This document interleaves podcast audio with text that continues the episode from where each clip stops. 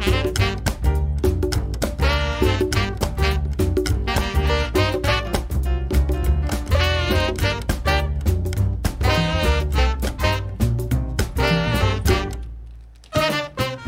morning and welcome to Dateline New Haven on WNHHFM. I'm Paul Bass, inviting you to look behind the headlines and the stories that make us tick. We're going back to the future today. We have a young man here who just, we're going to look back on the last few months when he's been the center of politics in New Haven and Hamden. Field director for the mayoral campaign of Liam Brennan in New Haven, a first term legislative council member in Hamden, and going to the future to think what this means next for him and for politics in our local community. His name is Abdul Osmanu. He's only 21 years old, and he's already making an impact on politics in New Haven, Hamden. Good morning, Abdul, and thanks so much for returning. Yeah, no. WNHHF. Thanks, Mhm. thanks so much for having me. Um, it's awesome to really be back here. Um, I remember being here like two years ago, um, alongside um, you know my now uh, soon to be departing council uh, member uh, Justin Farmer, um, as well as Miriam Khan when we made up the jam slate. So it's uh, it's lovely to be back. And Jam was uh it was Democratic Socialist. Did Jam mean? Justin Abdul Abdul Marion. All right. That right. was Miriam's construction. So you know you fit, you just finished school. You told me Southern Connecticut State University, but you've had this real life education in local politics. And first, I, I want to talk to you about being field director for and really the most visible staffer for Liam Brennan, who ran a primary challenge for the Democratic mayoral nomination to incumbent Justin Elicker.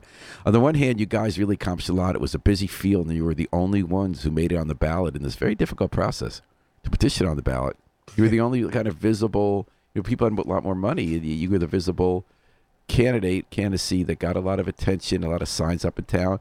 But in the end, you didn't get tons of votes. It was low turnout. You had only 30% of that. He beat you 70 30. So, what was that experience like? What did you learn from it? How do you look back on it now? Uh, heading into that, like I had a faint understanding of you know New Haven, uh, living in proximity, then also having like lived two years of my life actually in New Haven uh, when I was younger, um, and understanding like New Haven a little bit. Um, but I'm coming away with you know a much better understanding of like the city as a whole, um, then also just you know ideas of like what really is possible, um, and you know the real need to continue pushing that. Did you think it was possible when you came on the cam- on the on the campaign that Liam Brennan could defeat an incumbent when there was no huge scandal in town and that kind of thing? Um, I think that coming into it, we knew it was a uphill battle. Uh huh. Uh, if you asked anybody that was not on the campaign in February, they probably would have told you that they didn't expect us to make it all the way to September. Yeah. Um, especially in like a field that was that crowded. Um, where I remember it really being early on, where folks were like, "Oh, this is like a nice campaign with really great ideas, but you're only going to like finish third or 4th Uh-huh. Um, so I think coming into it, there's like a little bit of a feeling of being like an underdog, uh, which like I have no problems with because there's been you know many areas um, in my experience where like I felt like an underdog of sort, um, and you know all it really leaves to that is just you know continuing to grind and put that work in, um, and continue proving people wrong, um, which is really always fun. That's fun. So you- you proved them wrong about how you're going to emerge as the second candidate. You know, a lot of times when people run, work in politics mostly out of idealism as opposed to a quest for personal power or the kind of like trading to get more influence, there's often that kind of hangover day after election day when the polls come in, and even though you kind of knew intellectually you might get slammed, when you look at the stark numbers, at least I've known that in the past, it's kind of cold water across your face of idealism, maybe. Did it feel that way when you lost 70 to 30? I think that um, when we lost seventy to thirty, um, wasn't necessarily the margins that we thought it would be. Um, but I think that's where uh, one of the first questions I actually asked Liam um, when I met with him right before joining the campaign um, is that second to winning, uh, what do you want this campaign to be about? Because you know the number one prime goal of any campaign is to win.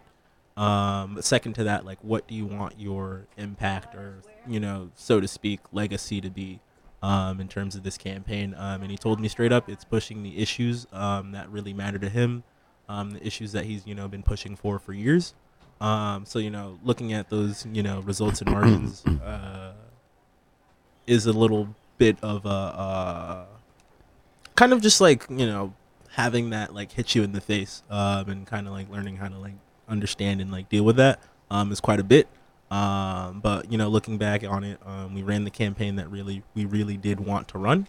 Um, and uh, there's there's much more to really be analyzed um, weeks and weeks out because it's still kind of really fresh. Um, but there's not really a whole lot to really be ashamed of. Um, Oh, we no, ran the there's- campaign that we really wanted to. There's run, nothing to be ashamed of. Yeah. I mean, when I looked at it as a reporter, I was very impressed. I mean, it never got nasty. I mean, there's another candidate who's desperate because he doesn't get attention. He's picking on drug addicts, right? You didn't do anything like that. He's making wild accusations of corruption. You know, it's like you didn't do any of that. It was never ad hominem. It was really issues focused, and it was smart. I mean, we were surprised at how many issues stories Tom Breen and Laura and Nora did that were really interesting. You know, you talked about do you cover up these wide streets to create more room for affordable housing? Do you how do we reform our zoning code? What kind of how much can we push the limit of not arresting certain people and have public support for that to rethink how we do policing? And those are good issues. Yeah, and those are the issues that people really need to hear and be exposed to because those conversations. And I remember thinking when I started reading those articles in the Independent, I was thinking, this is why we want campaigns. yeah, And when you run a campaign, you know, there are people who get elected to major offices who lose by big margins but run respectable campaigns and then they get backed in it. yeah, It's nothing to be ashamed of. yeah, no, absolutely. But but I mean, there is that cold water. Yeah. They're like, holy cow, 70 30. Man, like, we went around here and we were so right. what else did you learn about New Haven? You said you saw New Haven New Way. Um, Next I, specifically. uh, I think just like the intricacies of like different neighborhoods, um, where Give me like, some examples. like it, it's weird if you asked me what the difference between Dixwell and Newhallville was. Um, before like I hopped on this campaign, like I might be able to give you like a quick little rundown, but like now I could just like talk to you about like just like oh yeah, this is like the vibe of like Well, tell me that because I have this like stuck being an old guy. My thing always was Dixwell was rental, the Yeah. oldest black neighborhood rental. Newhallville became a majority black neighborhood much Yeah. later. It was a homeowner neighborhood, Yeah. but then that shifted after the crack epidemic, and now it also has become a largely rental neighborhood, but no big housing development like the one. And then the Dixwell's like they had at Elm Haven, but then Dixwell became sort of the now the up and comer of the black neighborhood because of all development going on and the improvement of what was Elm Haven, whereas Newhallville with the sort of Section Eight landlords seems to have been sliding a bit. Is that the right vibe? Yes, that is just about like the right. Because I'm very interested when you saw it with fresh eyes, Yeah. you know, because we get stuck in the past, old people. Yeah, no, that is you're exactly spot on. Like those were like some of the differences that I really saw in, for example, like a Dixwell um, in Newhallville, um, where like a lot of times we just like clump them together, but it's like no, they're like completely different like neighborhoods with like different histories. Um, and if you're to really come to them and you know have a conversation about the issues, it's really important to really have that in mind. Tell me about a day in the campaign trail that sticks out in your mind. I think that I think a day that really sticks out in the campaign trail in my mind uh, for a really specific reason um, was when we were petitioning um, to get on the ballot. to get on the ballot. Um, I think it was really early on. Uh, It wasn't that much time, so it couldn't have been too early. No. You only had two weeks. yeah, it flies by really quickly. I'm actually thankful that it flied by really quickly because there were some days that were like really brutal, um, especially when we had that like really bad heat wave uh, towards the beginning of it. Um, Bad what? uh, bad heat wave. Oh, yeah. And you had two weeks, right? Yeah, I've never actually gotten sunburned on my legs until then. um, but yeah, I think uh, so. You know, like you said, like I'm I serve on legislative council um, in Hamden, and you know my duties in doing my job did not disappear with the campaign. Um, so I was kind of I had the issue bring brought up to me of like a constituent um that was about to go to court with a homeowners association.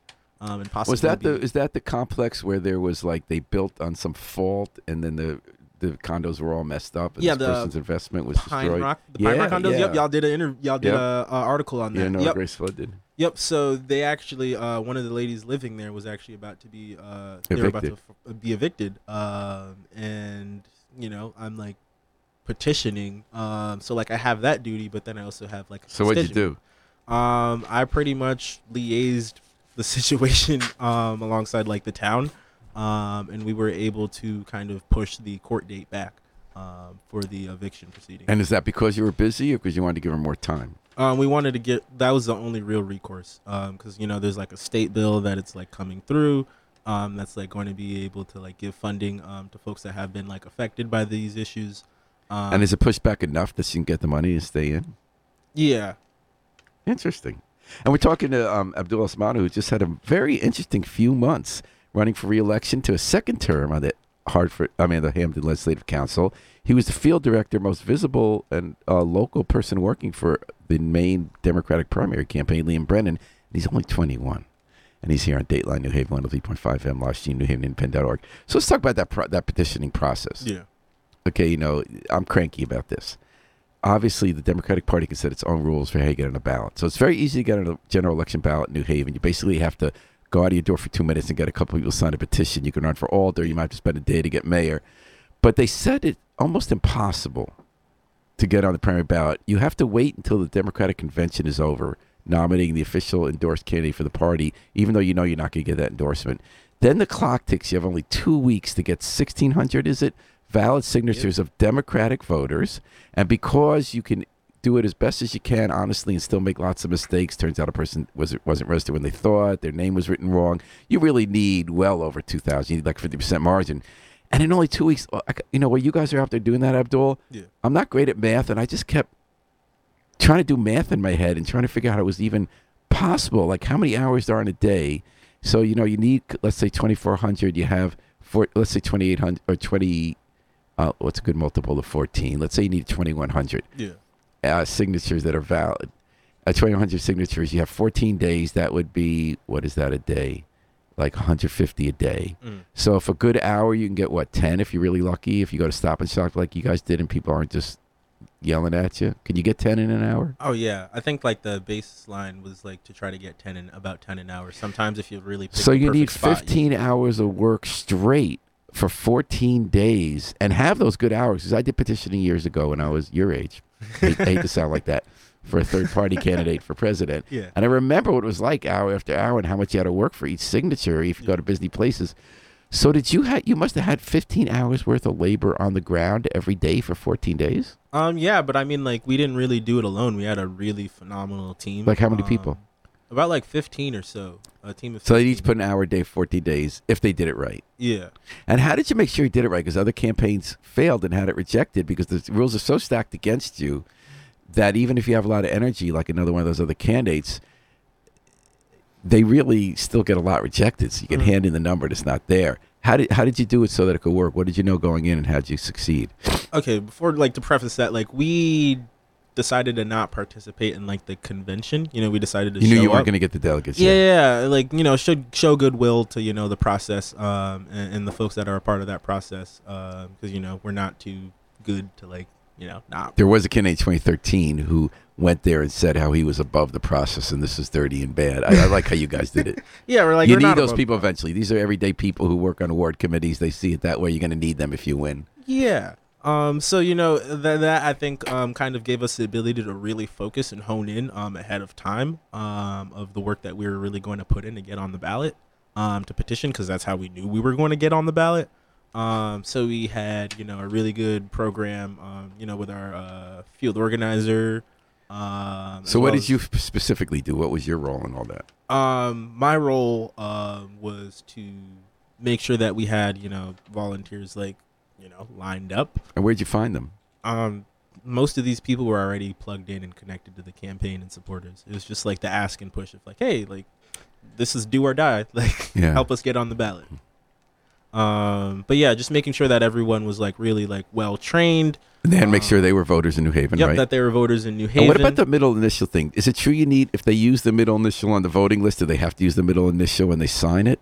I don't actually. But you have to make sure the, the signature can be read. Yes, you just number one thing is you have to make sure like the signature is legible, and the one thing that we just kept beating down on every single volunteer was that you are going to ask this person, "Hello, you know, sir, ma'am, um, whatsoever, um, are you a registered Democrat in New Haven?" Like I like, in fact, I had said that that phrase so much that by the end of petitioning, like I would accidentally say that um, to people. Were you, Um, were you ever in your sleep? Do you have any dreams? You say, "Excuse me, you're a registered Democrat," and there's this thing blob that comes out of the ocean, and they say no. Probably. um, and it's just like, yeah, that like we just drilling that down. It's like you were going to ask that. Um, and for whatever folks you might lose, um, because that's like a super personal question. Um, it ensures like the validity of your signatures are going to. And it still doesn't ensure because people could be confused. There are a lot of people we found out now through DMV registered. They didn't Oh, even yeah. realize they weren't in the party. Yeah. What was your goal of how many you were going to get? I think that our goal was probably somewhere around like three thousand. Like our perfect perfect goal was like Yeah. three thousand. And what'd you Um, get? We got about like two thousand six hundred. Oh, that's a good number. How many were rejected? You don't know, right? Um, yeah, I'm not sure how many were rejected. Um, but And so, what else in that process did you, do you uh, did you double check it by voter lists, or was that too time tedious if you can get ten an hour? it was too time tedious um and we really put work and faith into making sure that like the you know margin for error of the uh signatures that we collected was you know as low as possible So the first barrier, the first barrier you crossed the margin of error was to ask them they're registered voter, understanding that it was worth losing some of those who might make an honest mistake yeah rather than have all the time built in to check it. yeah like are you a registered democrat in new haven like yes there are some people that i do like clearly remember that sign, and they accidentally were like oh i'm from woodbridge and it'd be like, just like eye roll because like i said new haven like five times uh, and did, where how'd you decide where to deploy people? Um, so there are people that you know we allowed to just independently do their things in their neighborhood because like they understand, you know. And it's a good way to get your message. out about the campaign, by the way. Yes. Oh my God. Absolutely perfect. Um, I, I think that you know towards when like the numbers were really trending, um, in a really great direction as for our petitions, I really started to think about it as that, uh, and like maybe take a little bit more time, uh, to actually like you know talk to folks. Um, when And how do you get ten an hour? You can't do that knocking on doors, right? Because No. the people don't answer ten doors an hour. So we had some people um, that you know decided uh, and like knew their neighborhood well enough that you know were able to canvass it um, with great success. Um, but you really just have to find people where they are. So besides Stop and Shop, where'd you go? Um, we were around like Orange Street, like uh, Like where? Like you know around like Nica's, like Uh-huh. around, around like going up and down like Orange Street. Um, you know State Street. Um, around like the East Rocky side of State Street on like a good night. Um, you know, there's really good foot traffic. Um, but then we also had to learn about places that you know, Like where'd you learn was a dud you thought would be good? um, downtown. That's interesting. Tell me about that. People, not enough people from here. Yeah, there's just like the the percentage of people that you will encounter downtown um, Who are eligible? that are eligible is like lower than you would actually think. And where were the best places? Nica's, Nica's where uh, on state? Like right where where Gather is? Yeah, around like Gather. Yeah. Um, but I think the the real money maker was Stop and Shop and like uh, Walmart. Yeah. Oh, you so you went out to Route 80 and you went to both Stop and Yep. Shops. How about um C-Town? Are there too many undocumented people so they're not registered? Um, no, actually, we didn't go to C-Town, but we went to um the Key Foods. oh, that's Um, that's what that is now. Yeah. Yeah. Um, and How was that? No, it actually worked pretty well. Um, that was more towards like the end, um, where like uh we were just like running through like places. Well, what happened the first day? Either when you were, I, I assume you also signed up some people. Uh on the first day. No, in general, were you petitioning too? Oh yeah, yeah, yeah. yeah. So both as the person in charge of the petitioners yeah. and as the person also one of the people going out. What happened at the beginning? Did it go as you planned? Did you have to pivot? Did something happen that surprised you? Well, We you pivoted to- away from downtown. we had to pivot. Um, So what was the pivot? uh, I think it was partially downtown. Um, I am blanking on what else, but I do know that our first day was not the most impressive day. Um, and it was kind of just the act of having to make up for that in like the following days, um, to get make sure that we were back on pace, um, for you know making the number. Abdul Osmanu, field director for the Liam Brennan for mayor campaign, the Democratic primary, and running for second term legislative council in Hamden. So the results came in, and here's the part that surprised me, and maybe shouldn't have. Mm. You guys lost 30 wor- wards, which actually didn't surprise me. I thought you had a shot in 25. Mhm. You did a lot less than 26 than I was expecting in Upper Yeah. Westville, and I think that's because their ward, one of the ward co-chairs is the one who gets out the vote for Elicker. She's pretty dynamic. Um, but 18 in Morris Cove. so now here's the neighborhood that is the most MAGA in New Haven. Yeah. It's the most conservative, the most against the main planks in the Liam Brennan campaign. You guys wanted to rethink policing for a lot fewer arrests. You wanted to build more densely rather than NIMBY. And this is a, a, a neighborhood that, like you guys are on the far, very much left of the Democratic Party. This is on the center of the Republican Party, even the Democrats there, Mhm. with, with some definite exceptions. Yeah. How did how did that be the one na- ward where you came with like double digits, almost the winning? First of all, I actually love East Shore. Um, uh, I I think that was like one of my places, to, favorite places to really be around um, during the campaign. Um, I think one of my takeaways is that it's not as conservative as some people would like think it is. Mm-hmm. Um, but even besides that, um, I think that's where you know the theory of you know presenting yourself as you know honest of a candidate, um, and understanding that you know getting people to vote for you isn't like you know asking them to you know be your life partner, Mm-hmm. um, and you know really speaking to the issues that like matter to them most, um, and really you know taking time to hear from them and understand those issues. Well, Liam Brennan is white. Yeah. Shafiq Abdussabur, another candidate who didn't quite make it, is black. Yep.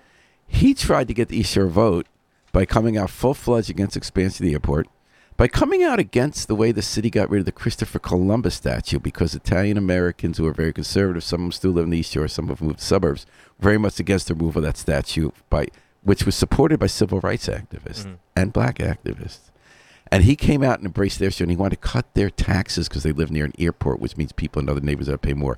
But he didn't get the support. So how did you guys get the support? we just brought like our honest, unabashed platform. Um, you know, where folks might not have vibed with like crim- our criminal justice stuff. Um, but you know, some of the Which part did they? Um, education. What was it? Um, What was your education they agreed with? I think one of the things that they really agreed with on education um, was the fact that like, cool, we have you know 80 or so vacancies. Um, we need to make sure that we're really establishing like a long-term strategic goal of where we want to go. Um, whether we're talking about like class sizes, teacher pay, uh, and you know a multitude of other issues around there.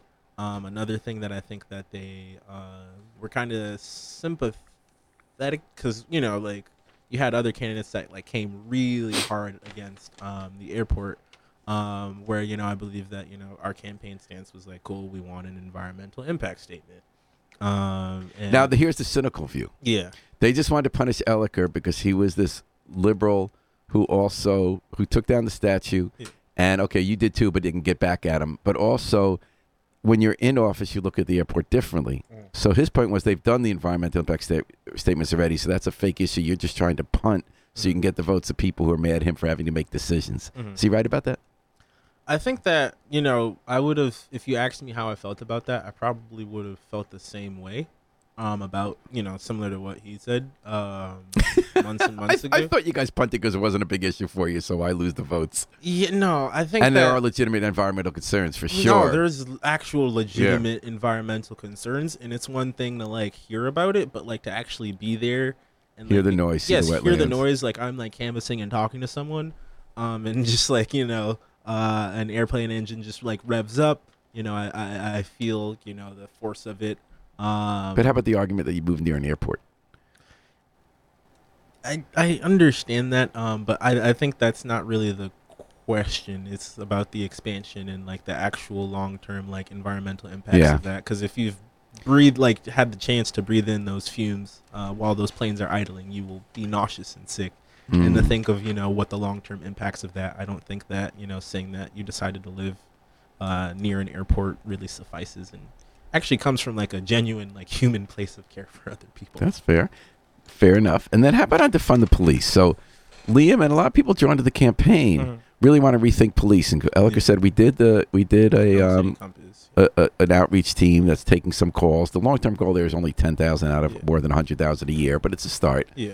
You guys wanted to think more about like Liam had a really interesting moment at the candidate debate where he said how many people here have know someone, your family or friends who have been in trouble with drugs, would it help them to be in prison and nobody raises their hand. So he's Mhm. saying, you know, arrest fewer people. But it's it's a loser in a lot of neighborhoods as an issue because the way it's been defined. How did you navigate that? I think that you know part of it is, and it's one of the things I admire about Liam so much.